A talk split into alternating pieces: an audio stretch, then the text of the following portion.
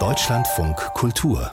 Kulturnachrichten das Schleswig-Holstein Musikfestival dreht sich in diesem Jahr um die britische Metropole London. Es ist der Auftakt für eine ganze Reihe von Städteschwerpunkten, wie das Festival in Lübeck bekannt gab. London sei eine der größten internationalen Umschlagplätze für Musik, seit Jahrhunderten ein kultureller Bezugspunkt für die ganze Welt. Mehr als 90 Konzerte zum London Fokus präsentieren Sinfonien, Oratorien und Kammermusik, aber auch Popsongs und Musicalklänge. Als Porträtkünstler steht der irische irisch-deutsche Geiger Daniel Hope im Mittelpunkt und ist in 50 Veranstaltungen zu erleben.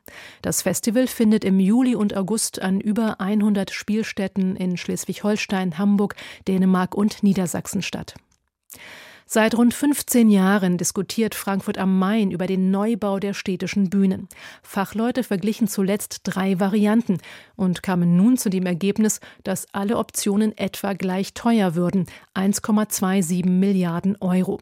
Das sind etwa 30 Prozent mehr als bei früheren Schätzungen.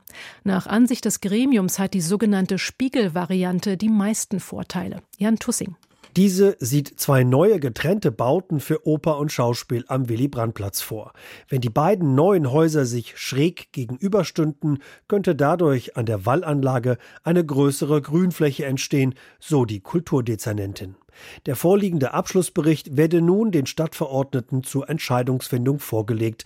Mit einer definitiven Standortentscheidung wird noch vor der Sommerpause gerechnet. Das Nationaltheater Mannheim zieht Konsequenzen aus der Hundekotattacke von Choreograf Marco Göke auf eine Kritikerin.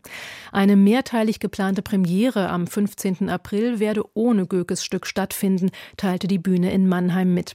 Der dortige Intendant für Tanz, Stefan Toss, erklärte, das Ensemble müsse wieder zur Ruhe finden, um die eigentliche Arbeit zu schützen und leisten zu können. Der Vorfall in Hannover sei absolut inakzeptabel. Als Ballettdirektor der Staatsoper Hannover hatte Göke Mitte Februar eine Autorin der Frankfurter Allgemeinen Zeitung mit Hundekot beschmiert. Zuvor hatte er ihr vorgeworfen, immer schlimme persönliche Kritiken zu schreiben. Wegen Mordes an dem US-Rapper Nipsey Hussle ist der Täter zu 60 Jahren Haft verurteilt worden.